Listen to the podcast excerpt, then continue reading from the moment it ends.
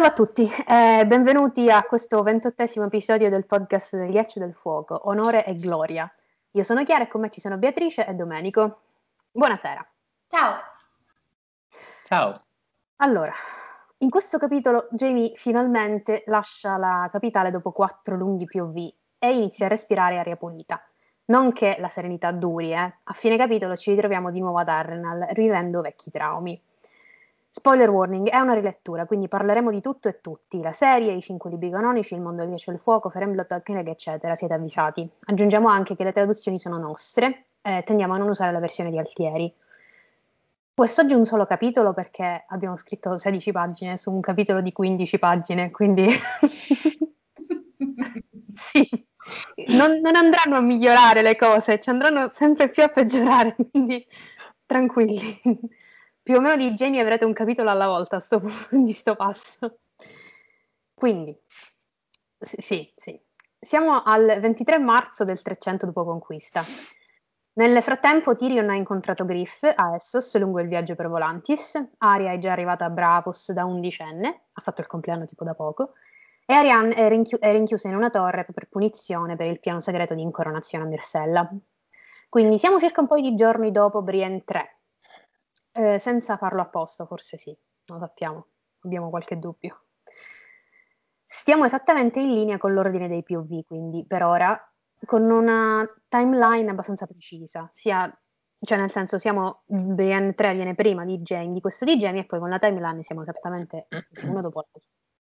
Il POV dura un paio di giorni, diamo un'accelerata finalmente al tempo, soprattutto non stiamo fermi in una città che puzza e sta stretta sia a noi che al nostro caro protagonista. Ribadiamo qua l'idea che si conferma sempre più veritiera. King's Landing per Jamie è deleteria. È come se facesse 30 passi indietro rispetto all'evoluzione che per esempio vediamo negli ultimi suoi POV fuori città in Storm of Sword. Qua riprendiamo a camminare, riprendiamo a cambiare e a elaborare traumi e pensieri, tra virgolette, coerenti. Rispetto ai precedenti, infatti, abbiamo notato un aumento di qualità a dir poco incredibile. Questo capitolo ha senso e non si sente il bisogno quasi di una sintesi, nonostante sia abbastanza lungo e pieno. Nella versione digitale che uso, infatti, Jamie 3 è lungo 15 pagine, 15 pagine di sostanza e trama che va avanti, più o meno. Ci arriviamo con calma. Il capitolo inizia dentro la Fortezza Rossa, con Cersei che al solito prende in giro Jamie per il suo aspetto non tanto, la, non tanto Lannister, è dalla sua mancanza di colori. A Cersei la sua barba non piace, le ricorda Robert. Dice che Jamie somiglia a Robert, anche se, ironia vuole, è lei que- quella che in realtà sta lenta- si sta lentamente trasformando nel suo defunto marito. Infatti ha bevuto e Jamie riesce a percepirlo. Ci fa anche notare che Jamie si sta invecchiando. Va? La sua barba ha dei fili d'argento tra l'adorato, do- l'adorato oro. Ti stai sbiadendo, fratello sei, sei diventato un fantasma, di quel, il fantasma di quel che eri, una creatura storpia e pallida. È così privo di sangue, sempre in bianco. si mostra i capelli. Ti preferisco vestito di cremisi e d'oro. Un paio di cose. Se ricordate, Cersei pensò la stessa cosa al funerale di suo padre. La differenza però sta nel fatto che in quel caso pensò la cosa dal punto di vista di Tywin, esempio, nostro padre non l'ha mai digerito in bianco, mentre in questo caso lo pensa lei stessa. È una brutta copia del pensiero di suo padre, probabilmente, condizionata a pensarla come lui, ma per ragioni praticamente differenti. Jamie sta diventando, meglio, è diventato il fantasma di se stesso. Giusto lo scorso episodio si parlava di come Brienne stesse cercando fantasmi in giro per le terre dei fiumi. Guarda un po' che coincidenza. In ultimo, l'assenza di colori di cui parla Cersei è più che altro assenza di colori Lannister a King's Landing, capitale, vicino a lei, ehm, perché in realtà Jamie si veste i colori della Guardia Reale e soprattutto quando è lontano da Cersei in certe, occasio- in certe occasioni speciali che vedremo probabilmente nel prossimo capitolo, il rosso, il nero e l'oro Lannister riappariranno in tutta la loro gloria. Comunque, la conversazione va come sono andate tutte le altre, di cui abbiamo già parlato, compreso schiaffo finale che conclude l'incontro. La cosa graziosa è che Jamie in questo POV apre con uno schiaffo e chiude con uno schiaffo. Al centro sempre due donne, da una lo subisce passivo, tant'è che non tenta nemmeno di bloccare il colpo come fece con Cersei, in Cersei 1, mentre per l'altra lo dà, e anche forte, a chi si era permesso di fare una battuta. Non è che fosse innocente, Connington se lo meritava, Still, è interessante vedere i due aspetti significativi di questi gesti all'apparenza, che all'apparenza sembrano uguali. C'è l'intenzione di Jamie di far cambiare atteggiamento a Cersei tramite il sesso, cioè ti preferisco immersa nella luce solare con l'acqua che bagna la tua pelle nuda, voleva baciarla, portarla nella sua camera e gettarla a letto. Seguito ovviamente dal mantra fisso che ripeterà quattro volte in due pagine. Mamma mia. She's been fucking Lance, Lenon's Moon Kettle, Black and Moon Boy. La questione qual è? Jamie non vuole andare via, gli pesa un po' il culo, anche perché, sospetto, non voglia lasciare solo Tommen con Cersei, percependo insomma il clima non, po- non poco rilassato eh, tra i due, soprattutto visti i comportamenti della regina. Inoltre ci dice, ha giurato a Kathleen, eh, a Kathleen Stark di non prendere mai più armi contro i Talli o gli Stark, giuramento che, ci fanno notare, fatto a fil di spada, non è che avvalga granché, ma è intenzionato comunque a tener fede alla promessa, che sia per ripicca o meno, questo da vedere. Damon Lannister è il protettore dell'Ovest, quello che si dovrà sposare con una Frey in The Winds of Winter, e Jamie però in disaccordo tra, con l'incarico. Comunque, forse l'unica decisione saggia di Cersei è proprio quella di mandare Jamie a sistemare i casini della famiglia nelle Riverlands, non perché lei sappia che Jamie ci sa fare o riesca, ma perché vuole toglierselo dai piedi. La decisione forse è più giusta per i motivi sbagliati, classica Cersei. Mio padre diceva sempre che un rapido colpo di spada era una difesa migliore di qualsiasi scudo. Voglio Delta delle Acque, voglio Brinden Tully incatenato e morto. Praticamente l'attacco è la miglior difesa. In alcuni casi forse, forse in questo no, giusto per chiarire, ecco. Un paio di cose anche qui. Quell'I want detto due volte richiama, o meglio anticipa, quello che Jamie racconterà a Serilin in Jamie 4 durante l'incontro notturno con, a Darry Ricorda anche le parole di Kathleen Stark in Kathleen 2 e Clash of Kings, situazioni dif- diversissime, certo, ma entrambe vogliono, vogliono e vogliono cose che forse non potranno mai avere. Ad Arrenal, prima destinazione di Jamie, ci sono i resti degli uomini di, degli uomini di Gregor Clegane, letteralmente, e in più Willis Manderly. Siamo circa a Davos 2 e Dance to Dragons. Il capitolo è infatti collocato poco prima. Davos è alla corte del Tritone e sta per essere imprigionato. La sua testa poi verrà mandata a Cersei. Cersei riceve tantissime teste, attenzione. Litigano pure su chi dovrà rimanere al comando una volta partito eh, Jamie. Per Cersei un Kettleback, ovviamente, per Jamie un certo Loras Tyrell, che qua mi sembra stia ricevendo il trattamento Jon Snow, cioè Jamie lo sta preparando al comando. Avrebbe potuto accontentarsi di Swan, ma Swan è andato a Dorn, quindi nada. Altra cosa divertente, Cersei ci dice che dei Dorniani non si ci può fidare, ma lei stessa era quella che voleva mandare a prendere un maestro d'armi dorniano per allenare Tommen, pur di non farlo toccare da un Tyrell, soprattutto il calibro di Loras. La conversazione volge al termine. Jamie lascia la sorella più incazzato che mai e si dirige per la strada del re, fuori città dove l'aspettano 40 cavalieri. Allora, ultima cosa su Cersei e poi davvero chiudo, giuro. The queen's eyes were green eyes cioè gli occhi della regina erano ghiaccio verde, dicotomia ice fire che ci, circonda Cersei sempre presente, quindi l'abbiamo vista freddissima a occhi estranei, scottante come il verde dell'alto fuoco agli occhi dei suoi fratelli. Jamie però sta diventando un estraneo, si sta allontanando, a stranger, come si pensano a vicenda. Ora un po' di fashion. Fino a, a questo momento abbiamo visto Cersei presen- vestire principalmente di verde, oro e occasionalmente bianco e rosso. Nessun altro colore addosso se non il marrone quando fa visite ai pasteri al tempio. I suoi vestiti sono spesso verdeggiada, che le fanno risaltare gli occhi, e i gioielli sono sempre sulla stessa tonalità con smeraldi, con l'aggiunta d'oro e pendenti vari. Il verde è simbolo di ricchezza, ricchezza in alcuni casi ostentata, in alcuni casi ben esposta. Il verde è anche altro in questa saga. I verdi erano gli Hightower durante la danza, Ora, per quanto se ne dica dei parallelismi tra Cersei Lannister e Rhaenyra Targaryen, che esistono, ci sono e personalmente amo alla follia, qua lei è Alicent Hightower in tutta la sua gloria. In pochissime occasioni l'abbiamo vista indossare altro, specialmente in lutto. Se in lutto, infatti, vi ricordate, indossa un abito nero col, col, col, col corpetto ricoperto di rubini. Lutto in pieno stile Targaryen, nei colori e nelle gemme, dato che i rubini, simbolo regale, stanno, sulle, stanno nelle corone dei della dinastia del drago. Potremmo vedere un cambiamento nel guardaroba di Cersei post Walk of Shame. Non so, ho questa sensazione condivisa anche con le ragazze di Girls Gone Canon, che è il podcast madre, santo podcast madre. Anche perché dovrà indossare il lutto per i suoi figli che perderà a breve, come Renira. E qua mi fermo, punto, basta. Questa è la mia apologia di Cersei ogni, ogni episodio.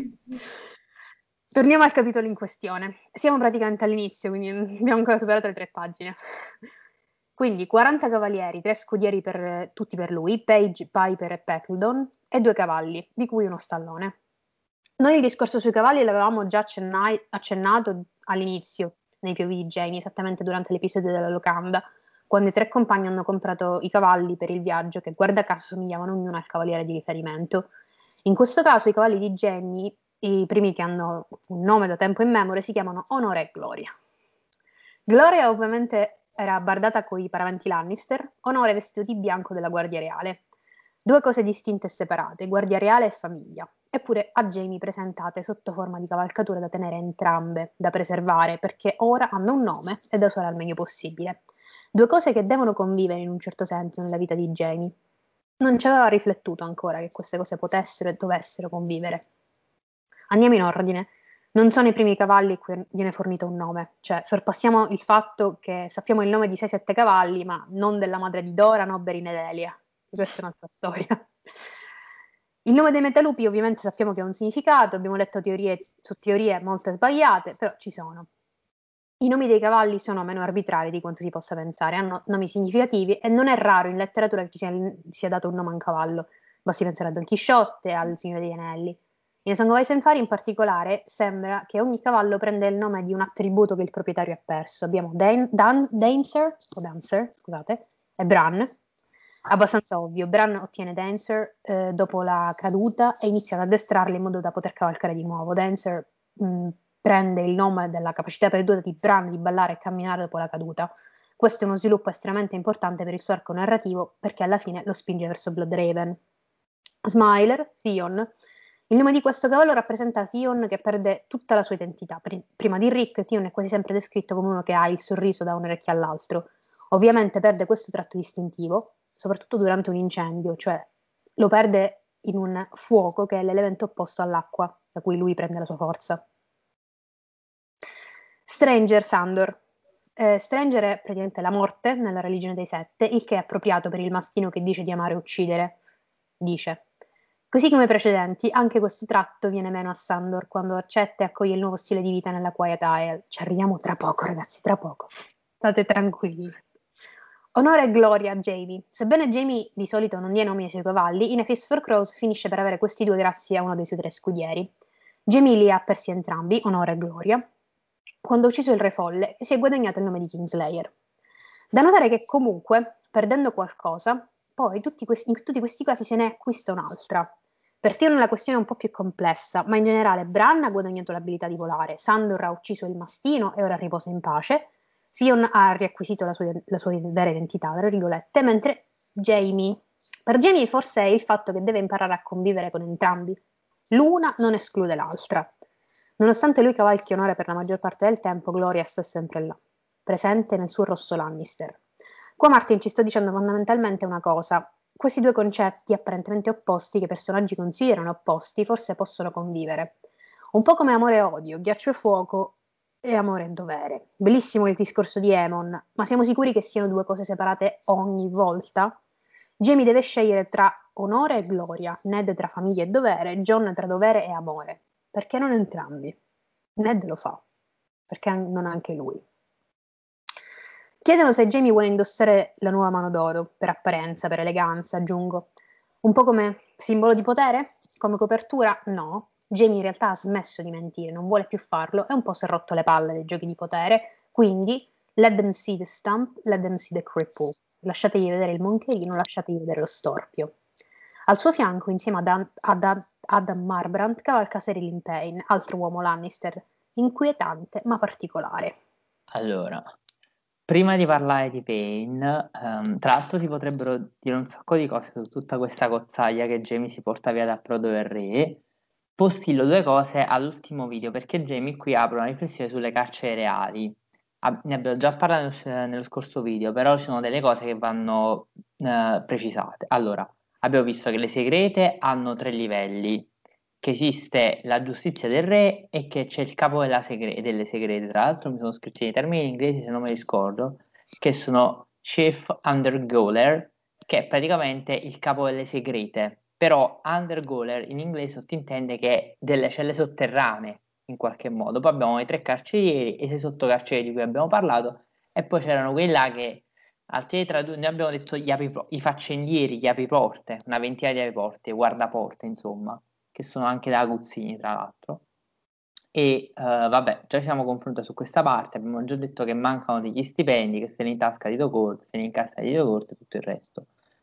Ora, questo è quanto riguarda lo spazio sommerso della Fortezza Rossa, cioè tro- tutto ciò che si trova al di sotto del livello del suolo nella fortezza. Però l'organismo delle prigioni della giustizia è un po' più complesso e comprende anche dei piani gi- eh, superiori che sono genericamente qui indicati come collocati alla fine del cammino del traitore, del Triton's Walk.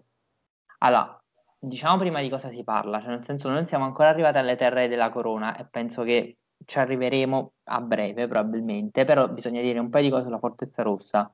Il cammino del traitore sono degli spalti del castello da cui vengono esposte le teste dei giustiziati dalla corona. Questi spalti però dobbiamo immaginarli non come degli spalti tipicamente medievaleggianti, cioè le mura molto alte e molto magre, insomma, molto poco, con poco spessore, ma parti di mura bastionate, Uh, per pensare alle mura bastionate, pensate alle fortezze cinquecentesche, il castello di Carlo V di Bari, il castello Sant'Elmo a Napoli, um, Palmanova in Friuli, cioè quel tipo di fortezza insomma che resiste alla bombarda. Tant'è vero che uh, Martin parla di questa torre molto tozza a mezzaluna che si trova alla fine del cammino de- dei traditori, che è proprio un bastione di fatto. E da qui, dal, da questo bastione, si accede alle segrete ma ci sono anche dei, lo- lo- dei locali detentivi superiori e ci sono gli alloggi del personale. Allora, un piano di questo bastione è interamente occupato dalle celle per signorotti e cavalieri per cui chiedono riscatto. Forse, non lo sappiamo con certezza, ci finiscono i Red Wine nella fase iniziale della guerra dei Cinque Re quando sono tenuti come ostaggio nel momento in cui i Tyrell stanno con Rally e quindi anche i Red Wine di conseguenza Sicuramente ci finiscono dopo l'arresto di Marge perché si dice che vengono tenuti in un'ottima condizione ma nelle celle, quindi probabilmente sono questi.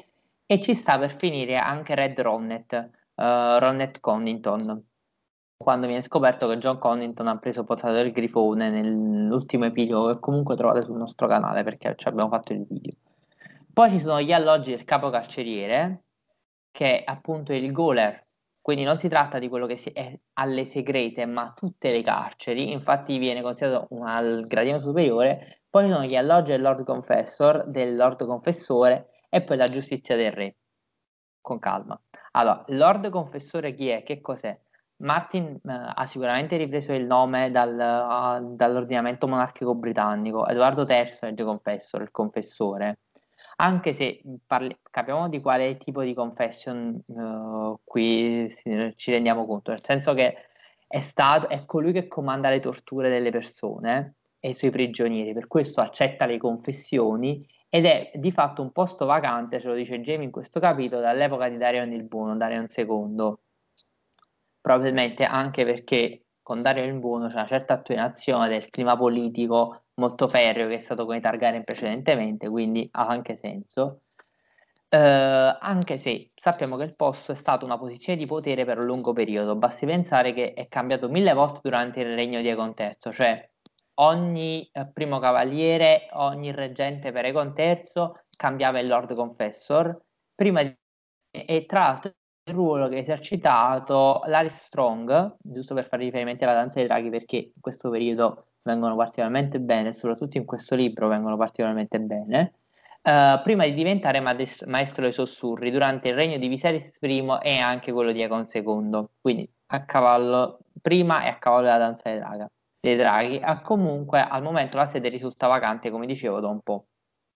Uh, anche perché gli apriporte fanno il lavoro sporco e diciamo che Varys vale come mille Lord Confessor in questo senso e poi Kyburn anche lo abbiamo visto col bardo blu, tutta la cosa che è successa.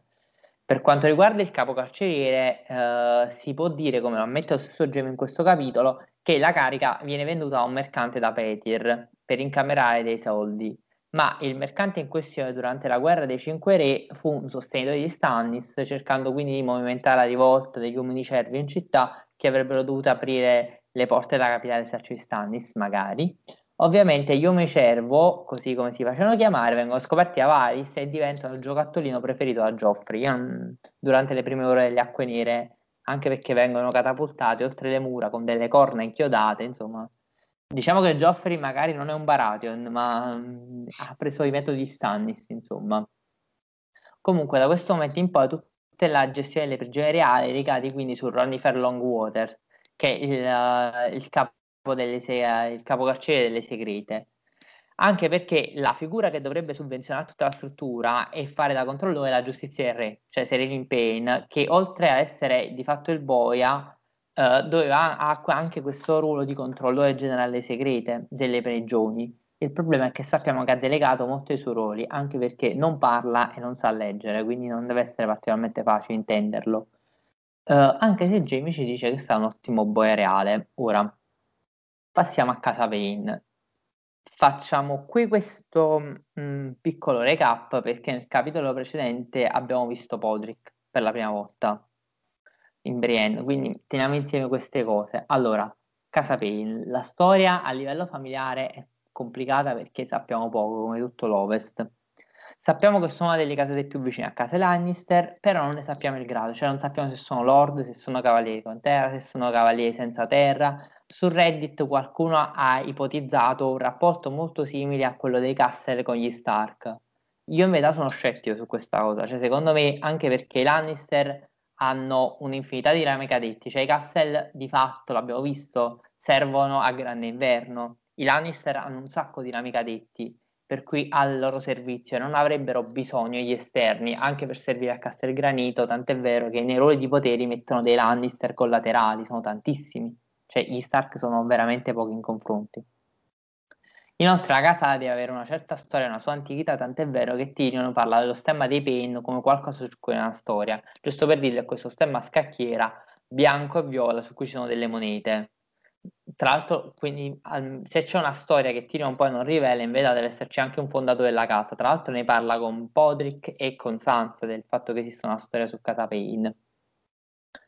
Uh, tendo a, pan- a, pensare quindi che secondo me sono dei cavalieri con terra stabiliti nell'ovest, probabilmente vassalli retti di casa Lannister, quindi con un rapporto privilegiato con i Lannister, serventi ai Lannister, ma con un certo appezzamento di terreno e come cavalieri. Ora, la storia di Serilin non appartiene probabilmente al ramo principale, che non appartiene probabilmente al ramo principale della casata, che c'è semi sconosciuto, cioè non sappiamo chi è sto ramo principale della casa, tra l'altro, ma abbiamo, sappiamo che fu il capitano delle guardie di Tywin durante il suo periodo da primo cavaliere e che eh, a Ty- Eris gli ha fatto tagliare la lingua, anche perché disse che Tywin Lannister era chi governava davvero, e successivamente, molto dopo, cioè abbiamo un periodo buco, successivamente è stato chiamato come giustiziere da Robert, per compiacere il suo, il suo cioè evidentemente anche in un progetto politico, cioè sospetto che qui ci sia John Arra indietro, perché è un modo per riabilitare anche il crimine di Eris.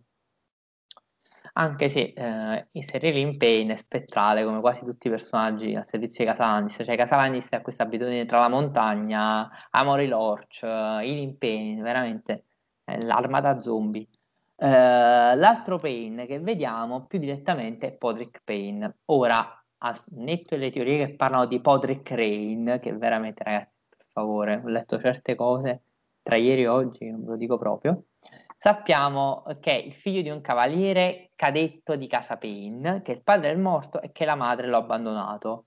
Però questo a servizio di Cedric Payne, che neanche lui, tra l'altro, deve essere il ramo principale di casa Payne. Cioè lui è un cavaliere Conte è un cavaliere di casa Payne, ma non, probabilmente un cugino del ramo principale, che ha utilizzato Podrick come stalliere, essendo anche lui a sua volta cugino del padre di Podrick. E dopo la morte di questo nelle Riverlands durante cinque, delle, la guerra dei Cinque Re, è stato scudiero di vari cavalieri per poi essere preso da Kevan che lo ha dato come scudiere a Tyrion proprio a causa del suo cognome, quindi effettivamente Casa Lannister riconosce un certo rapporto con Casa Payne, anche se non deve essere una casata particolarmente importante. Ora, senza entrare nelle dinamiche della casata e nelle dinamiche dell'Ovest, su cui io penso che ci sia, se c'è poco da dire sulle casate, c'è molto da dire su come avvengono e quali sono i rapporti di forza nell'Ovest. Secondo me c'è molto da dire e molto da mettere in evidenza lì e ci arriveremo in un video demandato. La cosa che mi preme di osservare qui proprio per analisi del capitolo è come i Pain accompagnano i Lannister e sono tendenzialmente simbolicamente portatori di morte.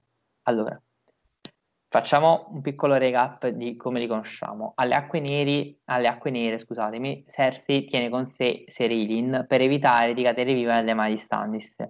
Tra l'altro la cosa include molto terrore. E Tyrion alle acque nere tiene con sé Podrick nella battaglia che lo porterà a un passo della morte con l'attentato che gli fa Mandon Moore, evitato proprio grazie al coraggio di Podrick.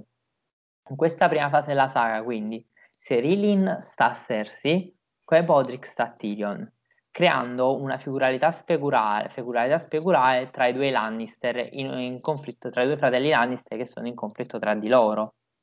Poi tra, le, tra i due andando avanti, eh, tra l'altro questo, quello che sembra avere un rapporto proprio ambiguo con la morte è Podrick, perché me, mentre Serilin è per stessa missione di Jamie, Jamie lo dice in questo capitolo, è la morte fatta persona, proprio il modo in cui si veste, si comporta, è il boia per eccellenza, è proprio Podrick, però um, quindi un person- se Serilin è un personaggio mortifero, Podrick è molto più subdolo e eh, si lega al tentato omicidio di Tyrion, ma allo stesso tempo si lega anche a Sansa e ai fatti delle nozze viola, che lo legano alla coppia. Tant'è vero che quando si lega da Brienne è perché vuole ritrovare i suoi padroni, pur ritenendolo responsabile delle nozze viola, non gli frega niente. Cioè, riconoscendo questa carica mortifera alla coppia Tyrion Sansa e sapendo che Tyrion ha ucciso suo padre, lui comunque cerca di legarsi a Tyrion. Il dato mortifero è molto subdolo, esiste e non interessa a Podrick. Podrick la morte la guarda in faccia.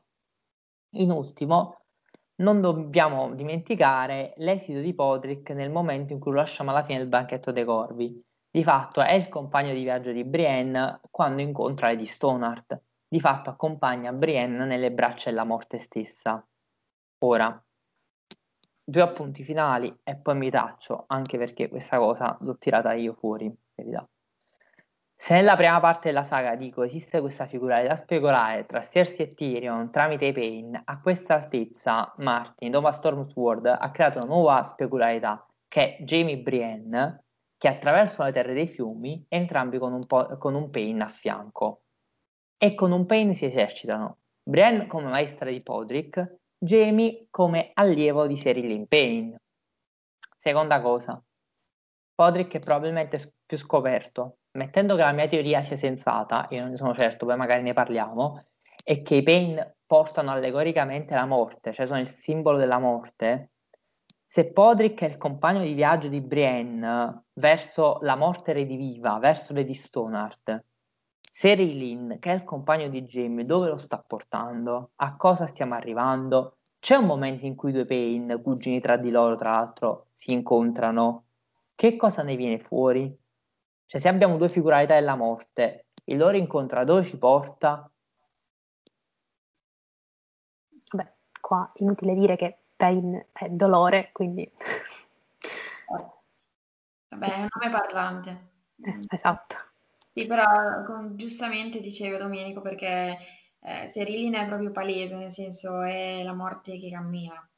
E Podrick eh, invece diciamo ci, ci, si arriva riflettendosi perché vedi, di per sé non, magari non ci si penserebbe questo ragazzino, poverino, però in effetti il simbolismo c'è.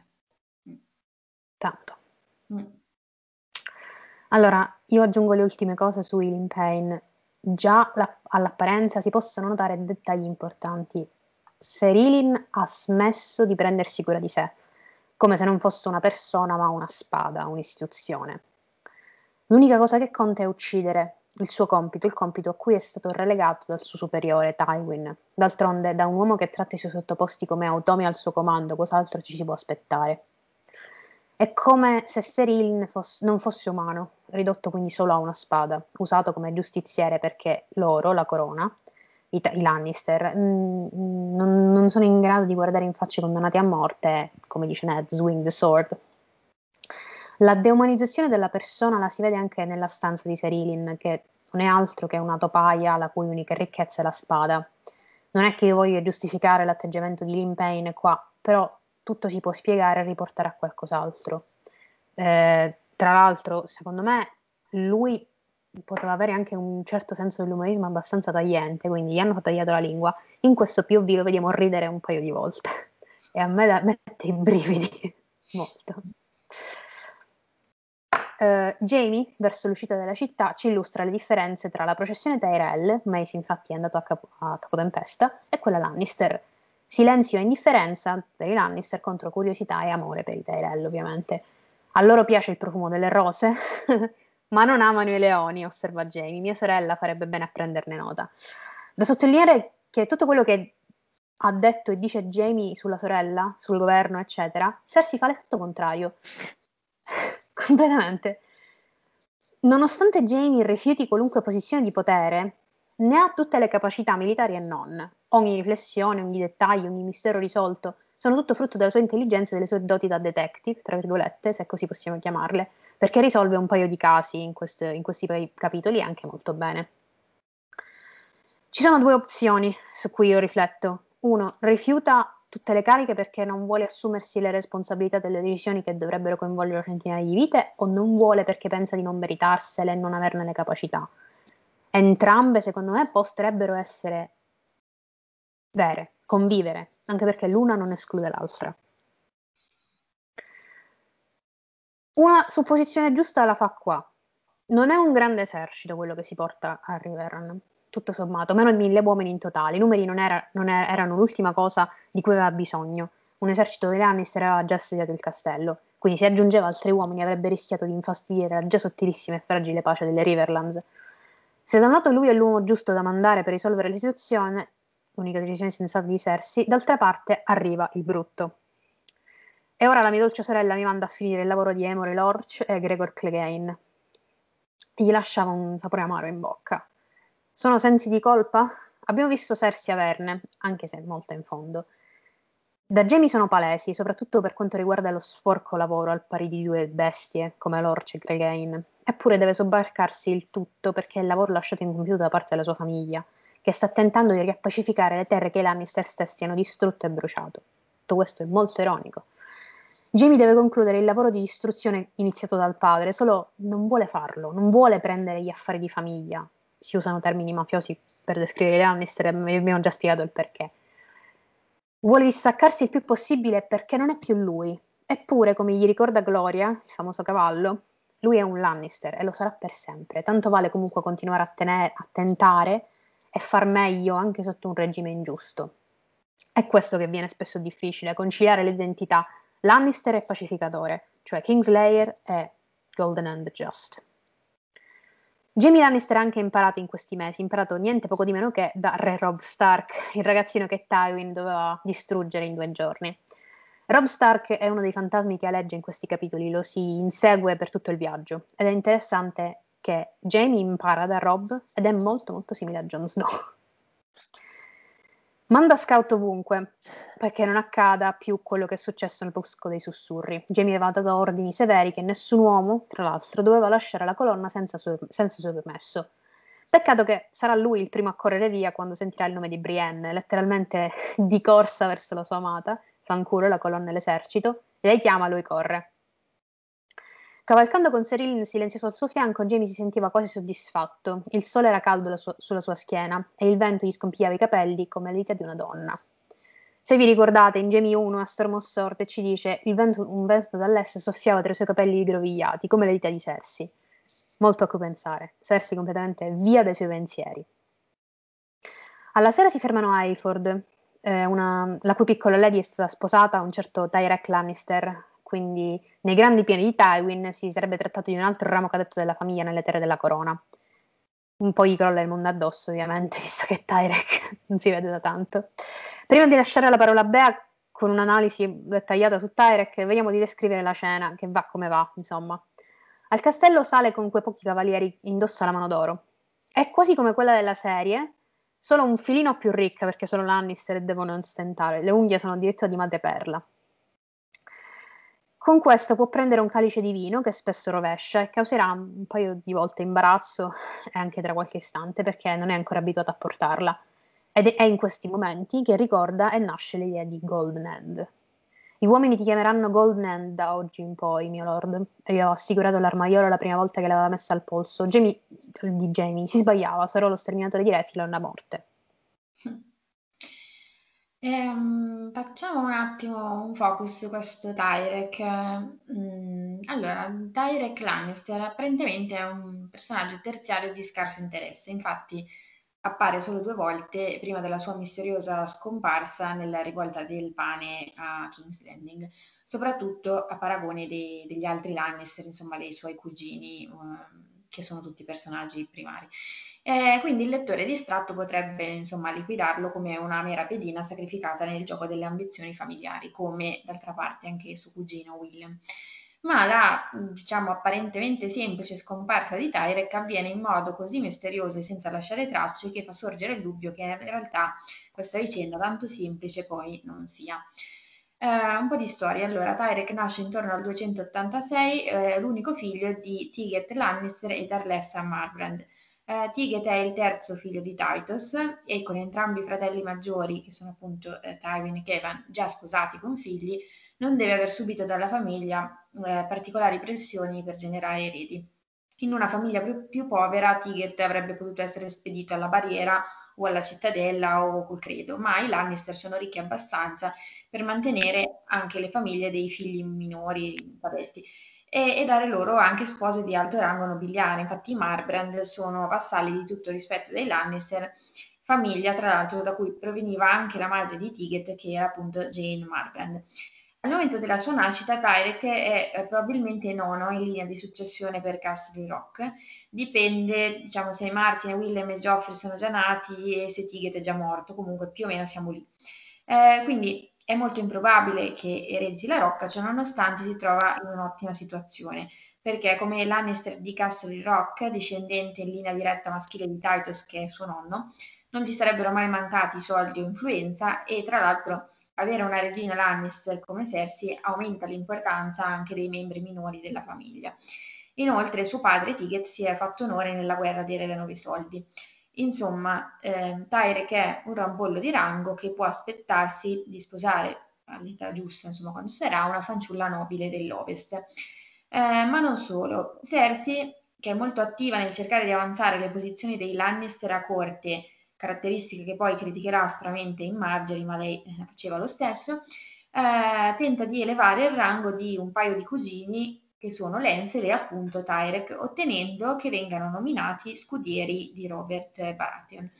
Non sappiamo esattamente quando questo sia avvenuto, ma non più di tre anni prima dell'inizio di A Game of Thrones, visto che Tyrek a inizio saga ha l'età di Sansa, quindi 11 anni, e non si inizia a essere scudieri prima di circa 8 anni. Infatti sappiamo che i due Walder che fanno gli scudieri per Ramsay iniziano a 8 e 9 anni, eh, Ned Dane per Beric Dondarrion a 10, insomma più o meno quella è l'età.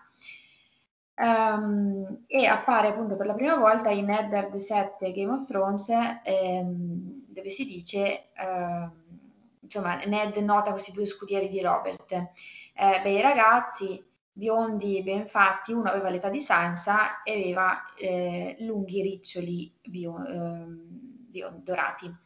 Eh, essere scudiero del re è il massimo onore per un ragazzo perché più alto il rango del lord, più alto, più grande insomma l'onore per lo scudiero, motivo per cui ad esempio Walter Frey chiede che suo figlio Oliver diventi scudiero di Rob, non tanto perché gli interessi di Rob, ma perché Rob è a quel punto il, il suo lord.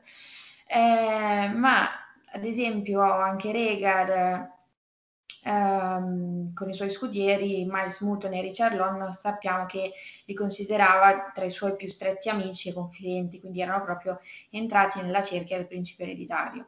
Quindi questa nomina scudiero può essere per Tyrek l'inizio di una carriera a corte, come d'altronde anche quella di Tywin era iniziata come paggio per Egon V. Eh, carriera che avrebbe potuto portarlo poi ad un incarico anche di rilievo, come ad esempio Master at Arms alla Fortezza Rossa o addirittura, perché no, la Guardia Reale, eh, nonché a amicizie influenti e mh, mm, anche volendo ad un buon matrimonio. Eh, ma gli scudieri sono anche tenuti a seguire praticamente ovunque il loro cavaliere. Trattandosi di Robert, questo quasi certamente includeva i bordelli di King's Landing. Eh, infatti, ad esempio, in John 4 Dance with Dragons, Stannis dice di Justin Massey eh, un tempo ha servito mio fratello Robert come scudiero e ha acquisito il suo appetito per la carne femminile. eh, perché appunto diciamo, Robert va nei bordelli e con sé si porta tutto il suo seguito di scudieri. Tyrek è troppo giovane per fare come Messi, ma anche se, se, se, si è solamente limitato ad osservare, può aver comunque ottenuto involontariamente un'informazione pericolosa, e cioè che tutti i bastardi di Robert hanno i capelli scuri. Nella capitale può aver visto Barra, Gendry e presumibilmente anche qualcun altro dei nove di cui non sappiamo nulla, ma gran parte saranno probabilmente nella capitale, dato che Robert viveva lì. Infatti, ad esempio, Littlefinger che porta Ned a vedere la piccola barra è perché è proprio in questo modo che ha capito dell'incesto. Eh, sarebbe improbabile supporre che un ragazzino dell'età di Tyrek deduca da solo l'illegittimità dei suoi cugini, eh, ma comunque ha visto troppo e anche se non ha messo lui stesso insieme i pezzi, sarebbe comunque un utile testimone per chi volesse far cadere il regime Lannister Baratheon. Eh, però il, il, 24 ottobre 298 Robert muore in un famoso insomma, apparente incidente di caccia, in realtà congegnato da Cersei per non fargli scoprire dell'incesto, utilizzando l'altro scudiero del re, cioè Lancel. Eh, Tyrek non sembra che abbia accompagnato Robert in quest'ultima caccia, però potrebbe aver saputo dal cugino e co-scudiero Lancel parte del piano. Quindi altra conoscenza, altra informazione che potrebbe aiutare a far cadere Cersei e i suoi eredi. Eh, dopo la morte di Robert, Tyrek quindi è un semplice ex scudiero piazzato senza troppo scopo alla corte di Geoffrey. Eh, l'unica volta che lo vediamo in A Clash of Kings è in Tyrion 6, quando veniamo informati del suo avvenuto matrimonio con eh, la piccola Ermesande Hayford, eh, matrimonio avvenuto il 2 maggio 299. Eh, e si dice, il povero cugino Tyrek eh, indossava il suo mantello da sposo, eh, poveraccio, insomma, Tyrek in questa situazione è proprio sfottuto da tutti, perché... Ehm, Dopo il suo matrimonio con la piccola Lady Ermesante eh, tre giorni prima, gli altri scudieri avevano iniziato a chiamarlo Valia, wet nurse, e a chiedergli eh, in quale sorta di, di, fasce, quali sorta di fasce sua moglie avesse indossato la notte di notte. Insomma, in barba alle speranze che poteva avere di sposare una dama di corte o una fanciulla dell'Ovest, questo cugino povero è stato fatto sposare con una poco più che neonata. Quindi avrebbe dovuto aspettare anni prima di consumare il matrimonio, da qui eh, li sposò. Anche se umiliante personalmente, non ha avuto scelta perché, come tutti i rampolli Lannister, è una pedina in un grande gioco di politiche dinastiche familiari e quindi deve sposarsi in modo conveniente per la sua casata. Gli Hayford infatti sono una rispettabile casata delle terre della corona che hanno almeno una casata vassalla di cavalieri con terra, lo vediamo dopo nel capitolo, e eh, le loro terre e titoli mediante il matrimonio della, dell'unica erede mh, appunto Ermesante si trasferirebbero pacificamente e interamente ai Lannister. Prima di poter vedere però la sua sposa crescere, Tyrek scompare nella rivolta del pane a King's Landing eh, il primo luglio 299. La situazione nella capitale è una polveriera pronta ad esplodere. Eh, con le terre dei fiumi in fiamme e l'altopiano sotto il controllo di Renly, King's Landing può far conto solo sulle risorse di cibo da Stockworth e Rosby. E ben presto è alla fame.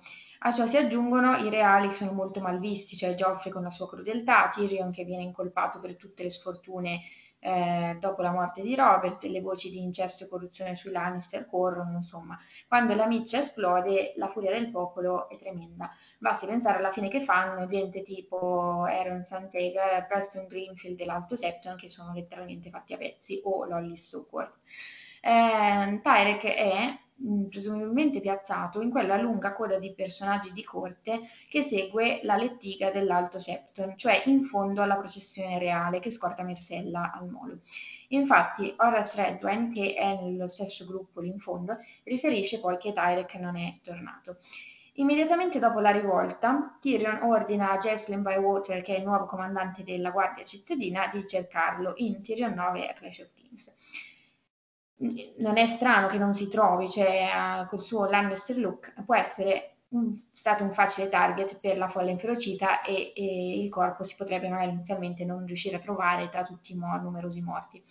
Ma quello che insospettisce è l'importanza data alla sua scomparsa nei libri anche ben dopo i fuochi di Flea Bottom si sono spenti. Tre volte la sua misteriosa sparizione è specificamente menzionata senza che nessuno riesca a determinare cosa ne è stato di lui. La prima volta è in Tyrion 1 Storm of Swords, il 5 ottobre 299. Tyrion incontra qui Ser Adam Marbrand, che è stato appena eh, nominato come nuovo comandante della Guardia cittadina, che ha tentato di nuovo la ricerca di Tyrek, ma invano eh, e Tywin si scoccia con lui. Eh, e Marbrand dice, Lord Tywin eh, ritiene che 44.400 guardie siano più che sufficienti per trovare uno scudiero perduto, ma tuo cugino Tyrek, Tyrek continua a, a, a, essere, a essere scomparso, a non essere trovato. Visto quanto numerosa questa task force di Marbrand, l'insuccesso è ancora più evidente e intrigante in qualche modo. Marbrand è un comandante rispettato e agisce apertamente per conto di Tywin, il cui nome dovrebbe spingere qualcuno a parlare almeno per, per paura, vista la reputazione che Tywin ha per via della storia dei Reigns, Tarbex e eh, del sacco di King's Landing che la popolazione della città ha vissuto sulla propria pelle ma nessuno in tutta la città rivela nemmeno un dettaglio, cioè nessuno neanche dice che sia morto, semplicemente sembra solo svanito nel nulla. La seconda eh, menzione che abbiamo è in Tyrion 3 a of Swords e nel novembre, 3 novembre 299. Eh, Tywin stesso a una riunione del concilio ristretto chiede notizie a Varys. Eh, chiede per caso i, i, i tuoi insomma i tuoi informatori hanno trovato qualche traccia del figlio del mio fratello e Varys gli risponde, ah mannaggia, e il nostro amato Tyrek è, è, completamente sparito, povero ragazzo coraggioso. Eh, eh, Varys sembrava sul punto di piangere, cioè era sull'orlo delle lacrime. Visto che le guardie appunto di Marvel non avevano ottenuto niente, è naturale che ehm, Tywin si rivolga al maestro dei sussurri e alla sua rete di spie il popolo potrebbe non voler ammettere con gli ufficiali di averlo visto ucciso o buttato nel Blackwater, ma dei discorsi più informali potrebbero essere ascoltati dagli uccellini e riportati a Varys. Eh, nonostante la corona avesse dato l'ordine di cercare Tyrek fin da subito e quindi fosse sua responsabilità darsi da fare per, cercare, per trovare qualcosa, Varys dice di non avere nessuna informazione e mette su un teatrino di dolore di fronte ai Lannister. Anche in Tyrion 2, Clash of Kings, quando Tyrion scopre che Varys ha sempre saputo che a mandare le guardie a uccidere Bar, la, la figlia di Robert e sua madre al bordello era stata Cersei, eh, Varys fa una messa in scena di lacrime e dolore uguale a questa, da bravo attore quale è stato, eh, per distrarre dal problema del segreto tenuto. Eh, in quel caso, appunto, quando Tyrion lo sgama e gli dice ah, l'hai saputo per tutto il tempo, eh, Varys si dice era so grief-stricken he looked close to tears, che è la stessa identica cosa che si dice appunto in Tyrion 3 per, che per Tyrek, Varys sounded close to tears. Ehm, e accampa scuse, gli dice eh, avevo paura di come l'avresti presa, puoi perdonarmi. Il fatto che Varys usi la stessa tattica in entrambe queste situazioni su membri della famiglia Lannister può indicare che anche in questo caso stia tenendo nascosto un segreto ai Lannister e che in realtà quindi sappia esattamente cosa è successo a Tyrek. La terza volta in cui si parla di lui è appunto questo capitolo qua, Jamie 3 a Fistful Crawl, cioè il 23 marzo del 300. Eh, alla cena appunto a Hayford, Marbrand solleva un punto importante, cioè um, si dice la cosa più probabile è che lo abbiano tirato giù di sella e ucciso. Ma se è così, dov'è il suo corpo? Eh, la folla ha lasciato per terra gli altri corpi, perché non il suo? Eh, quindi appunto solleva un, un, punto rilevante. I corpi di gente del calibro di Greenfield o Sant'Egar sono stati trovati mutilati ma identificabili lì lasciati dove, dove erano. È vero che la punizione per l'assassinio di un cugino del re sarebbe stata terribile, ma lo sarebbe stata anche per dei nobili come questi due qua.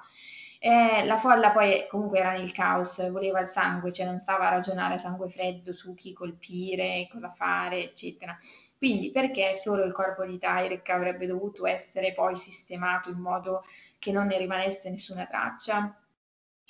Ehm, Lyle Crackle gli risponde osservando che Tyrek avrebbe potuto avere più valore da vivo contro riscatto che da morto, ma Marbrand gli risponde che non è mai stato chiesto nessun riscatto. eh, il ragazzo semplicemente svanito. Eh, sappiamo da Bron che Varys ha offerto una ricca taglia per Tyrek, quindi c'era un'ottima opportunità di farci soldi o tenendolo come ostaggio o anche ostentando di sapere cosa gli è accaduto per, per, ottenere appunto la taglia. Eppure apparentemente neanche una borsa di denaro ha potuto sciogliere le lingue di nessuno.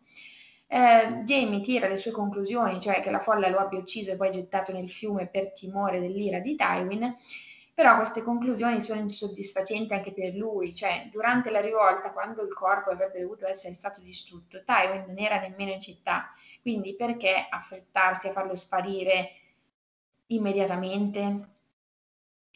Più tardi, in camera, Jamie riflette sui fatti, ma non riesce a mettere insieme tutti i pezzi che pure giustamente elenca. E eh, cito. Tyrick aveva servito re Robert come scudiero, fianco a fianco con Lancel. La conoscenza poteva essere più preziosa dell'oro, più letale di un pugnale. In quel momento fu Varys a cui pensò, sorridente e odoroso di lavanda. L'eunuco aveva agenti e informatori in tutta la città. Sarebbe stato semplice per lui organizzare di far rapire Tyrek durante la confusione, posto che sapesse in anticipo che la folla si sarebbe rivoltata. E Varys sa tutto, o così vuole farci credere, eppure non ha messo in guardia Cersei di quella rivolta e nemmeno andò giù alle navi per salutare Mirsella.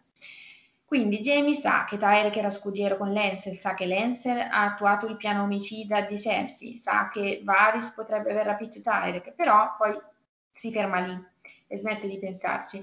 Il suo monologo interiore è un po' simile a quando Aria, Aria sente Illyrio e Varys complottare apertamente alla Fortezza Rossa, ma siccome è una bambina e non una cospiratrice, il suo racconto è confuso perché non ha capito tanto neanche lei e viene messo da parte, scartato.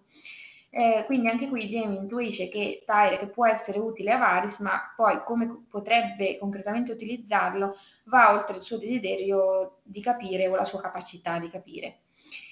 Ehm, è plausibile, quindi diciamo per noi lettori che invece ci possiamo ragionare di più, che Tyrek non sia stato affatto ucciso dalla folla, ma sia vivo e vegeto e nascosto sotto le cure di Varys.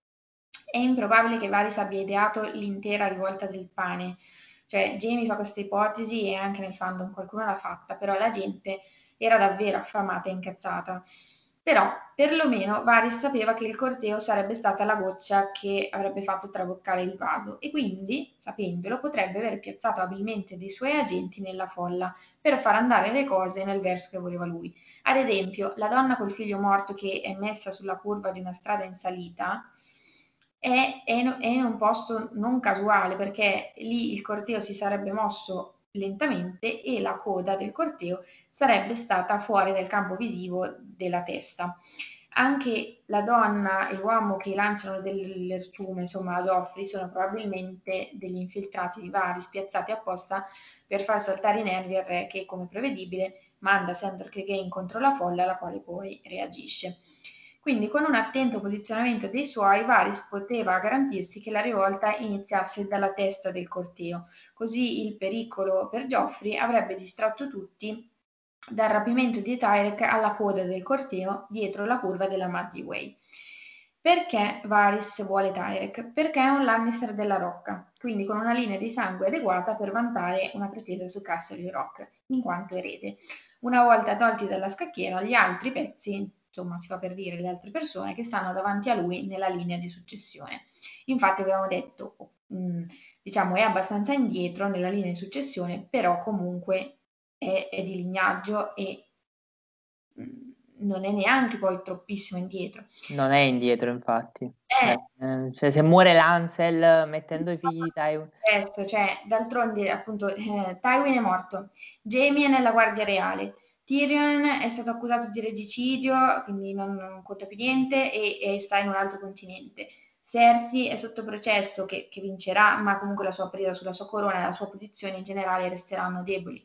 Kevin è stato ucciso da Varys stesso, eh, Lancel, eh, dopo essersi convertito, entra nei fili del guerriero, Willem è stato ucciso da Ricard Karstark, eh, Tom e Myrcella sappiamo che poracci hanno vita breve, rimangono eh, Martin e Janey che sono i più giovani figli di Kevin, che non si sa dove siano e comunque diciamo chi non si è fatto problemi a far fuori il loro padre probabilmente non si farebbe problemi a far fuori anche i, i ragazzi. Ehm, per, perché appunto vuole un Lannister della Rocca? Perché gli può servire Varys come burattino per portare l'Ovest dalla parte di Egon VI.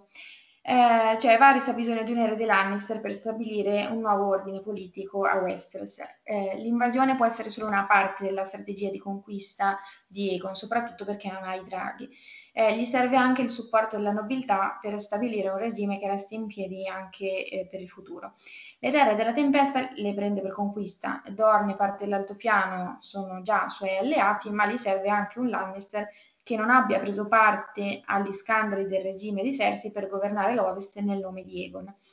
Tyrek inoltre gli darebbe le motivazioni legali per togliere la corona dalla testa di Tommen, mm, diciamo motivazioni legali che gli servono tanto quanto il pugno di ferro militare, perché Tyrek, come abbiamo detto, può anche testimoniare e provare che i figli di Cersei sono frutto dell'incesto e quindi non, ha, non hanno una pretesa legittima al trono di spade e può inoltre testimoniare del ruolo di Lancel nell'omicidio di Robert, aggravando ulteriormente la posizione di Cersei. Quindi, insomma, istruito da Varys, il ragazzo potrebbe fornire una testimonianza che toglierebbe l'eredità ai suoi cugini e spionerebbe la strada a Icon. Eh, concludo, insomma, con eh, una nota, cioè nel 99 Martin ha anche risposto una do- a una domanda su questa questione. Eh, gli hanno chiesto, scopriremo mai cosa è successo alla Baglia Tyrek? E Martin ha detto sì, sì, lo scoprirete. Eh, cerco di non lasciare troppe diciamo, cose in sospeso, ma a volte ci, diciamo, dovrete pazientare, quindi questo è un caso in cui dovremmo pazientare. Avere tanta pazienza per scoprire poi che mh, Tyrek è stato effettivamente ucciso dalla folla non è proprio un granché. Più probabile che sia vivo e che Varys abbia avuto mezzi, moventi e opportunità per prenderlo e tenerselo in caldo per i suoi scopi. Sì, sì. sì. Brava Bea. Bravissimo, applausi. eh, I suoi sono sempre più dettagliati, ragazzi. Cioè, penso che ci metta tipo e vabbè, non ho inventato niente, non ho inventato niente, nel senso, poi vi lasciamo le fonti in descrizione, questo praticamente è un articolo super dettagliato di, mm, di, di, di, non mi ricordo se è di BB Fish o di qualcun altro che ha scritto su Wars and Politics, però insomma. Stiamo là, se, usiamo sempre quelle fonti alla fine. Sì, sì. Allora, riprendiamo. Dopo cena, eh, sotto una horned moon, eh, Jamie danza con la morte. Io ho sintetizzato così, tipo almeno tre paragrafi perché è soltanto questo. Inizia a prendere lezioni da Serilin e le prende tantissimo. E come? Tantissimo. Eh, due cose. Eh, una, Horn Moon, prati- probabilmente è tipo un pezzettino di luna o nuova o insomma vecchia dall'altra parte, non si sa esattamente quale, eh, però due, è così che prendono insomma le misurazioni per la timeline del, di quella che usiamo noi, quindi ogni volta che c'è riferimento alla luna eccetera, noi sappiamo che questo avviene in un determinato periodo. E eh, lo fanno. Mm-hmm. Bravissimi. Eh, bravissimi loro, anche perché sì, sì, tra l'altro questa cosa della luna secondo me è tipo super presente in Bran, cioè in mm. Bran tipo l'ultimo capitolo di Dance with Dragons si va avanti così. Mm. Eh, ci sono vari mo- mo- metodi, insomma, modi per capire come va avanti il tempo in Song of Ice and Fire. Per esempio, in Brienne lo vedono dai capelli. Più lunghi sono i suoi capelli, più avanti il tempo va. Ed è bellissima questa cosa. Ogni volta che la leggo dico, vabbè, come fanno a vedere questi dettagli? Boh, sostanza loro. Comunque, l'indomani tenta maldestramente di nascondere i lividi, inventandosi una storia di un bordello. Oh, sono andato là a vedere, eccetera. Nessuno gli crede, ma proprio non funziona. Anche perché tutti sanno della storia di Cersei e tutti hanno sentito le mazzate che ha ricevuto quella notte. Quindi Baci baci. Omertà ovviamente massima perché sia mai che si possa dire qualcosa di male su Jamie Lannister. Seguono tre giorni di pioggia con un paesaggio che cambia ogni passo che fanno, dai campi coltivati e ben tenuti delle terre della corona ai campi bruciati e la desolazione delle terre dei fiumi sulla strada per Arnal. Eh, in quelle terre, oltre agli spoils of war lasciati dal paparino, ci sono anche i lupi, non solo fisicamente rimasuti dell'esercito Karstark o Stark, tanto sono lupi lo stesso, ma veri e propri lupi a quattro zampe, come li chiamano nel capitolo, parte del nome branco di Naimiria che gira per le Riverlands. Eh, un paio di questi attacchi, di questi, ah, questi, lupi, scusate, attaccano un cavallo di un soldato che si era fermato per andare in bagno. Eh, si dice, nessuna bestia sarebbe così audace, si, si eh, dichiarò Serbonifer il buono, fa- eh, dalla faccia severa e triste. Questi sono demoni con la pelle di lupo, ma mm, mandati a castigarci per i nostri peccati. Tra poco parleremo di Serbonifer il buono. Sul tragitto si imbattono in una torre simile a quella in cui Arya si è rifugiata insieme ai compagni dei Guardiani della Notte Wannabe uh, in Clash of Kings, stessa struttura. Eh, qua troviamo Sir Roger Hogg che ci racconta un paio di cose, oltre a farci sapere che sono sull'orlo di un'imminente carestia. Hanno avuto problemi con i Karstark, quei lupi solitari attacca- staccati dall'eser- dall'esercito di Rob dopo la condanna di Lord Rickard. Eh, stanno ancora cercando Jamie, eh, hanno avuto a che fare con quel cane di Sir Amory, Lorch, che si è comportato esattamente come abbiamo visto nei piovi di aria, terra bruciata praticamente. In ultimo, lupi famelici, branco di Nymeria, che si sono portati via le ultime pecore eh, e capre che servivano per l'inverno. E ora chiede il cavaliere che cosa facciamo?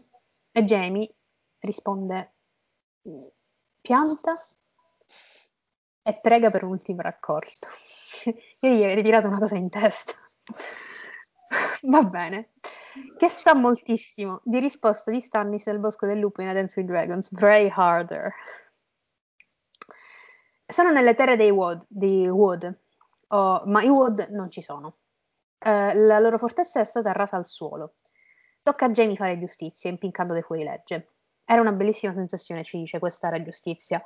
Facci l'abitudine Lannister e un giorno gli uomini potrebbero chiamarti Golden End, dopo tutto, Golden End Just. Ti sta gasando Jamie qua. Più si avvicina ad Arrenal, più il pensiero di Jamie va a Brienne. Avrà trovato Sansa? Sarà passata di qua? Boh, anche a lui viene il pallino di chiedere di una bella fanciulla dei capelli ramati e di una brutta con la faccia di latte, come il latte andato a male. Ma si trattiene. Nota, è anche l'ultima volta che Jamie usa l'aggettivo ugly per riferirsi a Brienne. Se all'inizio ha lasciato Cersei con dietro delle bruttissime, bruttissime rovine delle torri del primo cavaliere, a fine capitolo ci torniamo e torniamo a vedere le bruttissime torri di Arrenal. È la terza volta che ci torniamo con Jamie ed è l'ultima volta nella saga che vedremo questo castello, almeno fino ad ora. Cioè, probabilmente in The Winds of Winter ci faremo una capatina. Ci sarebbe qualcosa da dire sul fatto che Jamie faccia questi percorsi avanti e indietro sempre, costantemente, più volte, come Cersei fa sempre su e giù in verticale, lui lo fa in orizzontale. Dovrà forse ripercorrere un'altra volta per tornare da lei, forse per ucciderla? Non lo sappiamo, non, non ci esprimiamo. Ad Arrenal, ora proprietà di Littlefinger, ci sono i rimanenti uomini di Gregor Clegane, molto divertenti e puliti, devo dire. Il primo che incontriamo dopo, esserci, dopo essere emerso dall'entrata del castello è Shitmouth, eh, che in italiano penso sia tradotto a bocca di merda. ok. Penso di sì. No, mio lasciamo stare. Ma per il personaggio in generale, non solo la traduzione. Una parolaccia ogni mezza parola. Eh, la traduzione dei suoi discorsi potete immaginarla molto colorata e divertente. Io non ho insomma trascritto perché davvero non... a parte non avevo tempo, praticamente ho finito 5 minuti fa lo script, però davvero non, non voglio riportare. Eh, Basta comunque... fare inglese in quinta elementare esatto, per leggere sì. i discorsi. esatto. comunque, presentazioni a parte, dopo essersi pulito le guance con la saliva, che schifo, per rendersi presentabile, infatti Jamie risponde molto sar- sarcasticamente charming, si passa direttamente alle minacce. Jamie è già pieno di questi dopo 5 minuti. Um, scopriamo che il comandante di questo gruppetto di criminali eh, doveva essere Poliver, Solo che Poliver è morto, ucciso dal mastino, si dice, il che è vero, sappiamo dai piovi di aria che Sandor si è divertito alla locanda dopo aver sentito del matrimonio tra Sansa e Tyrion. Uh, Poliver noi lo deteniamo dalla lista di aria, finalmente, anche lei lo fa, uno in meno per la bimba assassina. Uh, con lui c'è anche il famoso The Tickler, mh, nel, altro nella lista ovviamente, l'ha ucciso praticamente a coltellate, non so se vi ricordate, quando Aria uccide queste persone fa così, una serie di coltellate una dopo l'altra. Uh, Jamie chiede effettivamente se avessero conferme sull'identità di Sandor. Badate bene, così come inizia a chiamare Brienne per nome, qua chiama Sandor per nome. Non usa il mastino o semplicemente il cognome Clegane. Per Jamie in questo momento è Sandor. Comunque, stufo, stufo Marcio di parlare con Shitmouth, si affida a Ruff the Sweetling, che è un altro della lista di Aria, guarda chi c'è. Eh, di raggruppare, insomma, gli dice di raggruppare quei mentecatti di Gregor Clay nella sala principale del castello e chiede anche di vedere quella testa di, di Vargo Orte, il caprone. Sweet Sweet Revenge, o forse no, infatti ci dice poco dopo, somehow revenge had lost its savor, cioè il suo sapore, non aveva più sapore la, la vendetta. La testa di Vargo praticamente irriconoscibile, i corvi hanno baghettato con ogni parte della carne si potessero trovare. E il corpo? Qua siamo, siamo live praticamente col cannibalismo, cannibalismo già da Fist for Crows. Grazie per questa bellissima immagine Martin, ti ringrazio davvero. Gregor praticamente ha dato da mangiare il corpo stesso di Vargot a lui stesso durante le torture e ne ha diviso il bottino con il resto dei detenuti. I rimanenti uomini di Gregor lo seguiranno a Riverrun dove lui potrà impiegarli come avanguardia in un eventuale assalto al castello. Lascia il, comando, il comando a Sir Boniface the Good, secondo disposizione di Cersei o forse di Orton Merryweather. Ora, noi per tutto quello che riguarda l'horror di uh, di Arrenal ce ne occuperemo nel video a parte, cioè Arrenal e horror sono praticamente sinonimi in questa saga. E, ehm, chi è Ser Bonifer the Good? Bonifer the Good era l'uomo di cui Rel, che è la madre di Daenerys, di Rhaegar e Viserys, si era innamorata prima di essere da, insomma, data in sposa a, a suo marito, cioè Eris il Folle.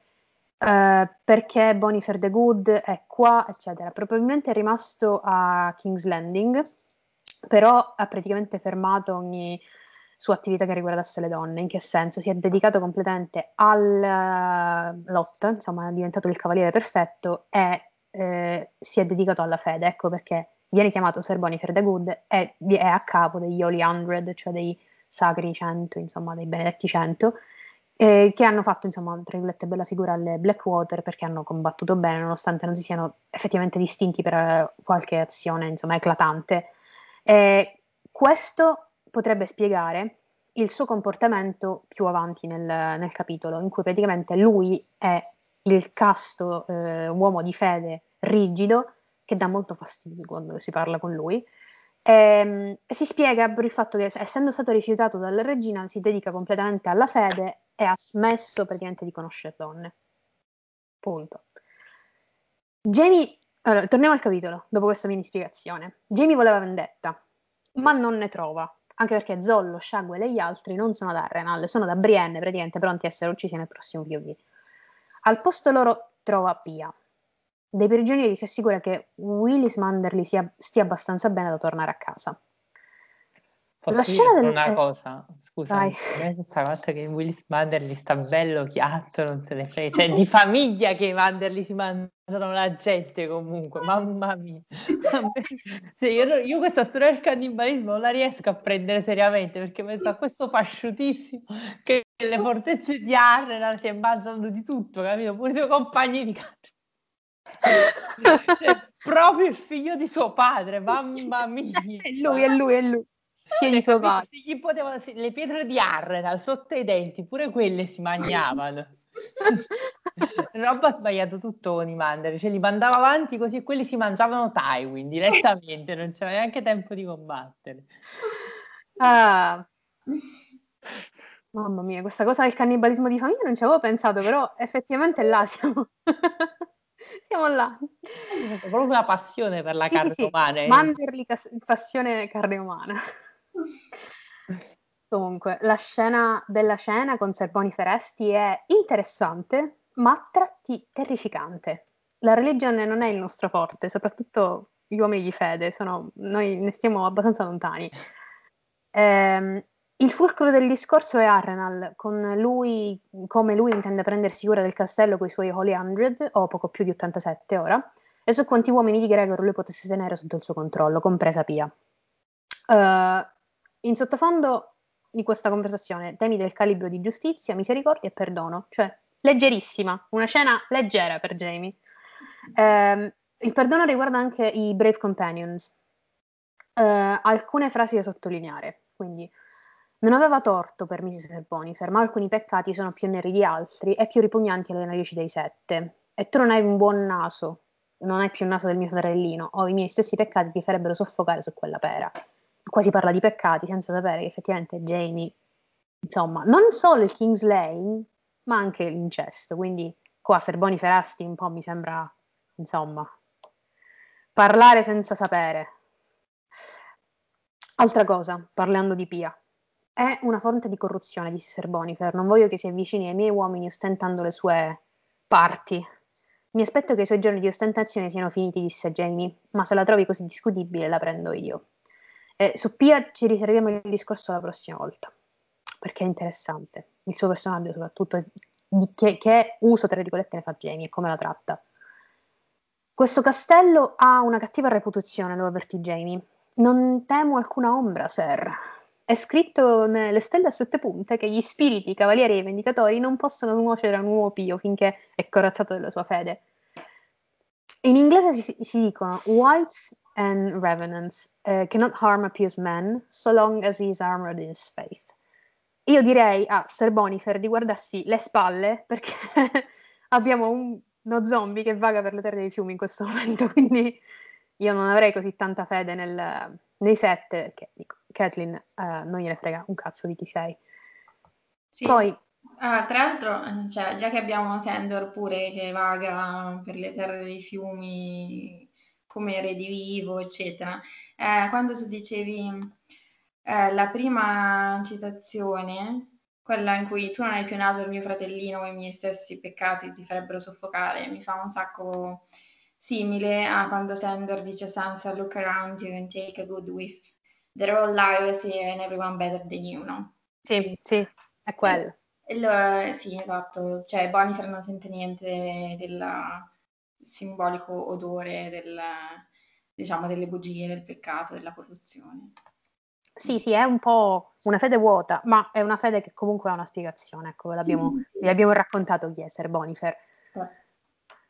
Si passa poi da Sandor a Beric, che dice, cioè, tipo, fa, cosa facciamo se troviamo Sandor? Pregate, sperate che non vi piglia. Eh, tra una riga e l'altra, ovviamente, si parla anche in toni abbastanza non amichevoli sul da farsi con questi criminali. Eh, qua c'è una battuta che mi ha fatto abbastanza ridere. Eh, questo sacerdote di Mir che gira con lui si dice che diffonde la sua falsa fede ovunque. Uccidilo, bacialo, prega per lui, come preferisci. Non desidero baciare quest'uomo, mio lord. Senza dubbio lo direbbe lo stesso di te. Praticamente Jamie sta giocando a tipo eh, Mary fuck kill con lui. È questo questo è il suo giochetto, è incredibile quanto sia... Mamma mia. Eh, si parla di perdono. Ora, eh, sono tutti temi che Jamie non ha affrontato apertamente con se stesso, in primis, perché lui non si è mai perdonato di quello che ha fatto. Quindi affrontare questo tema, ecco, lo vediamo qua, mh, buttarlo un po' sul, sull'ironia, eccetera, ma secondo me mh, ci dobbiamo tornare eh, soprattutto sul perdono, sulla giustizia e sulla misericordia, perché qua si tratta anche di misericordia che lui non ha mai ricevuto. Eh, passiamo ad altro. Girovagando per il castello, insomma, cerca Serilin perché vuole farsi dare quattro mazzate quella serata. Chissà come, però, si ritrova nella fossa dell'orso, eh, luogo dove ha salvato Brienne da umiliazione e morte certa. Ma non è solo. Con lui c'è l'ex di Brienne, Sir Ronet, eh, Red Ronald Connington. Jamie palesemente è in contemporanea, geloso, arrabbiato e sorpreso. Perché? Perché? Innanzitutto Connington la insulta chiamandola pelosa. Vabbè, sappiamo che non è vero però. È sorpreso perché Brienne non gli ha praticamente raccontato nulla della sua vita, nulla dei suoi tre fidanzamenti, nulla del gioco di Highga- ad Highgarden, nulla della sua vita pre-rally. Tutto questo mentre lui le ha praticamente vomitato addosso anni e anni di esperienze e sensi di colpa. Geloso per, comunque nel senso più tranquillo del termine, qua si tratta di un ex tranquillamente. La gelosia per Cersei riguardava in uno dei tanti casi il figlio che stava allattando al seno, insomma, un po' così. Comunque, qua davvero ci sono frasi iconiche che non, proprio bellissime. Qua si dice, tra una battuta e l'altra, Connington laughed, Jamie did not, cioè Connington rise, Jamie no. Qua praticamente il momento in cui Connington si è bruciato qualunque chance di entrare nelle grazie di Jamie. E anche, l'avete presente, quel meme, eh, he, and, and was it, it, was in this moment that he knew he fucked up. eh, altra cosa, qua ve la leggo in inglese perché è davvero bellissima. Jamie's golden hand cracked him across uh, the mouth, cioè l'ho preso in bocca.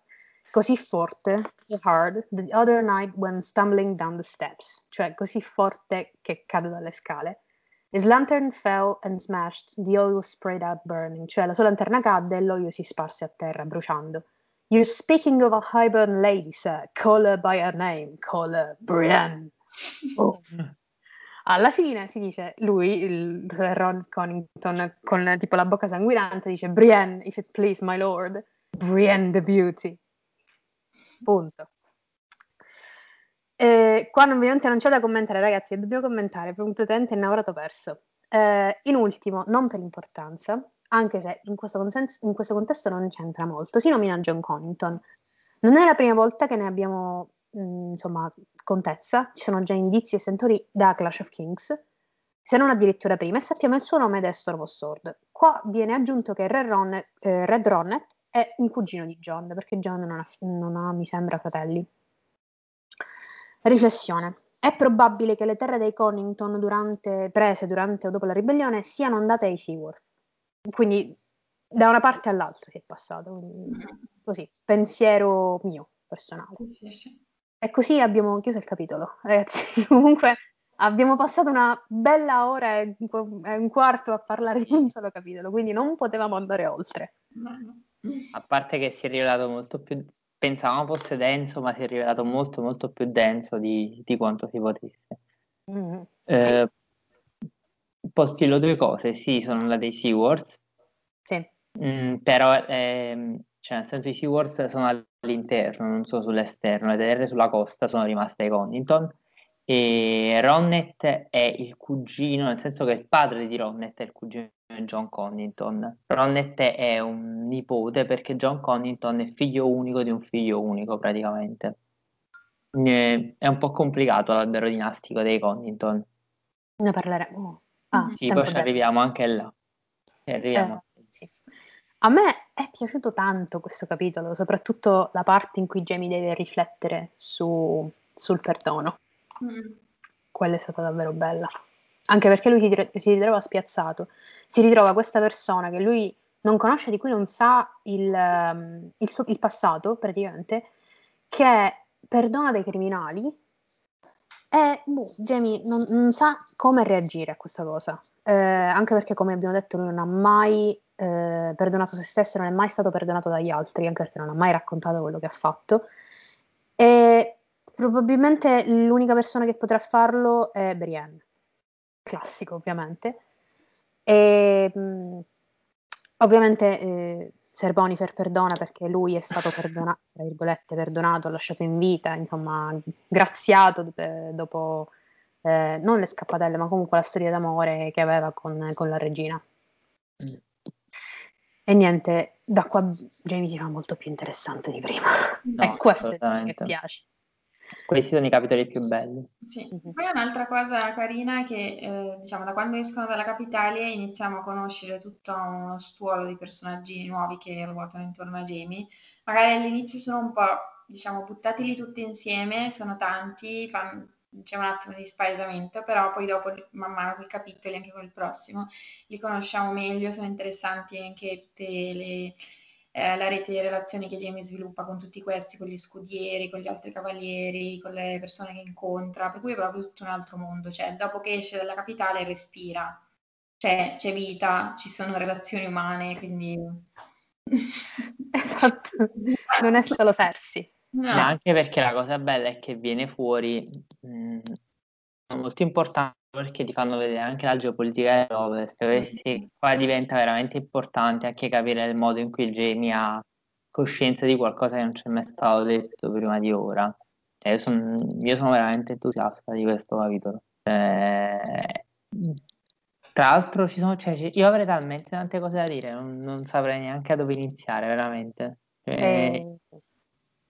cioè, nel senso che dico solo una cosa, Ser Bonifer, eh, ci sono una serie di cose molto intelligenti che dice, tra cui per esempio che Lancia le a Darry e che Tarly a Maidenpool, per cui dice un triangolo di, lo riusciamo a controllare, mm-hmm. ma anche su tutti i componenti dell'esercito di Jamie, Marbran, Brax che vengono chiamati, cioè queste case dell'Ovest che si aggiungono alle case del, tem- della tempesta, cioè ci si potrebbe, questo capitolo può essere visto in vari modi, o interpersonale o comunque politi- un capitolo politico-strategico e Mhm. assume senso su entrambe le strade.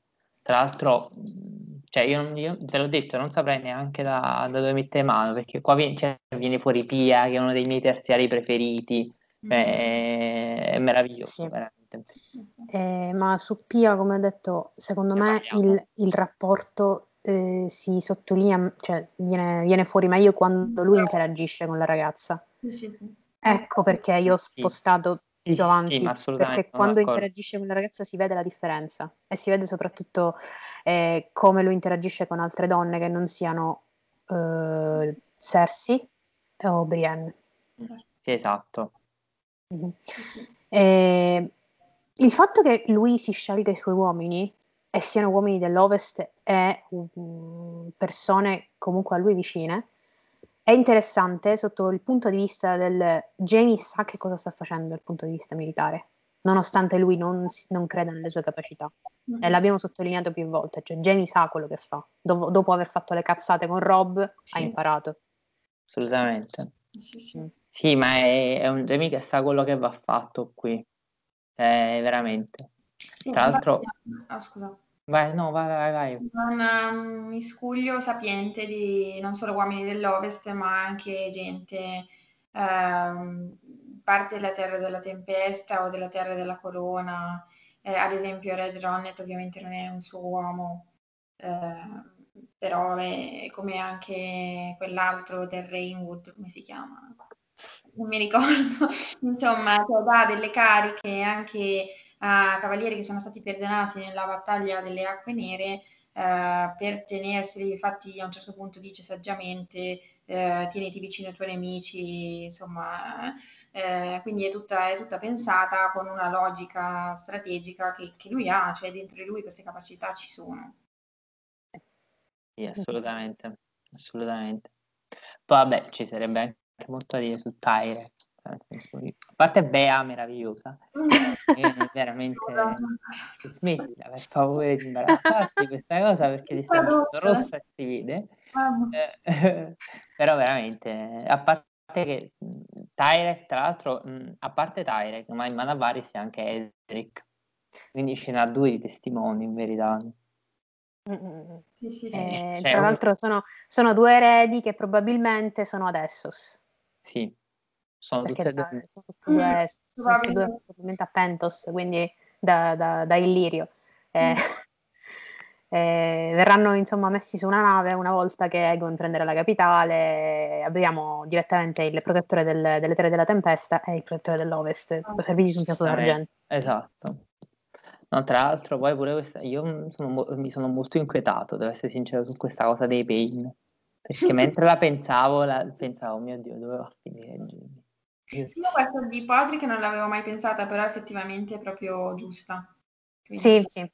sì. Eh, morte, morte certa, ma ehm, mi ha messo un po' i brividi anche perché dico della morte di Jamie più o meno Eh. ce l'aspettiamo, va.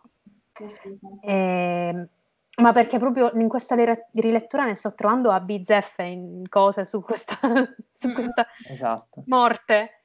E, mh, sono un po', mi piange un po' il cuore, però è questa, insomma, la, la situazione. Di Brienne un po' più sorpresa perché non avevo fatto questo collegamento con, eh, con Podrick, però sì, ci sta tantissimo. Io non, non so se Podrick, cioè io non, allora non so se Podrick e Aidan Payne si portino tutte e due il fatto di uccidere Jamie e Brienne, però il problema è che io sono sicuro che dove li stanno portando ci sarà molta morte. Cioè, Sì. capito? Sì, uccidere no, uccidere no, però ehm, sì, che li, che li accompagnano do- dove incontreranno la morte, sì. E secondo me non è neanche di Stoneheart. Cioè, sto pensando seriamente alle, eh, alle No. nozze rosse 2.0. Sì, sì, Sì. sì, sì. Sì, sì, sì. Sto pensando, stavo pensando pure a quello che è il po- il posto proprio della, della morte Eh. per eccellenza. Mm, mm, mm. E nonostante io credo che eh, Jamie abbia mandato Cyril Payne verso Casterly Rock ad accompagnare Edmure. Quindi Eh. non so se se l'è portato, devo andare a ricontrollare. Confermatevi mo- voi nei commenti qua sotto. Mm, mm, sì. Eh, non so se si incontreranno e soprattutto non so se si porterà Podrick e Brienne o se Podrick non lo tratterranno come ostaggio per far sì che Brienne faccia come dicono loro. A quel punto si incontrerebbero tutte e due i Pain, però si incontrano quelli di Stoneheart. Sì. Sì, sì, sì, perché poi l'attacco eh. alla carovana viene fatto dalla, dalla fratellanza. fratellanza. Ok, allora in quel caso sì, in si quel caso si chiude il cerchio. Madonna, è inquietante, ragazzi, è veramente una parte inquietante. Cioè, non, non ci avevo mai riflettuto così, veramente. Vabbè, sì, potevamo anche riflettere su, un po' sul nome, visto che abbiamo Tion che fa Rick, eh, eh. rima con, Pain fa rima con, quello, quello, che è. Eh, e niente. Eh, comunque, ragazzi, questi capitoli sono incredibili. Io vi invito a rileggerli con attenzione e a anche segnalarci cose che forse ci sono sfuggite, perché noi non siamo, insomma, infallibili. E niente, ci vediamo la prossima settimana, probabilmente continueremo con Jamie, quindi accoppieremo questi due capitoli perché sono molto interessanti e sono da legare insieme. E, ehm, e niente, sotto in descrizione trovate i nostri social, uh, Twitter, Instagram, Facebook, Spotify e Google Podcast. Abbiamo caricato tutta Cersei, quindi la potete riascoltare. Nei prossimi giorni caricheremo i primi 3-4 di, di Jamie, così vediamo di metterci al passo. E, ehm, niente, trovate anche in descrizione le fonti da quali abbiamo, dalle quali abbiamo preso. Vi, vi, faccio trovare anche qualcosa in più sulla, sui cavalli, eccetera, perché ho trovato anche altre mm. cose che non ho inserito perché non mi sembrava il caso. E niente, come sempre, mettete like, condividete il video, iscrivetevi al canale se, se non l'avete fatto, attivate la campanella e ci vediamo la prossima volta, ragazzi. Ciao! Ciao! Ciao.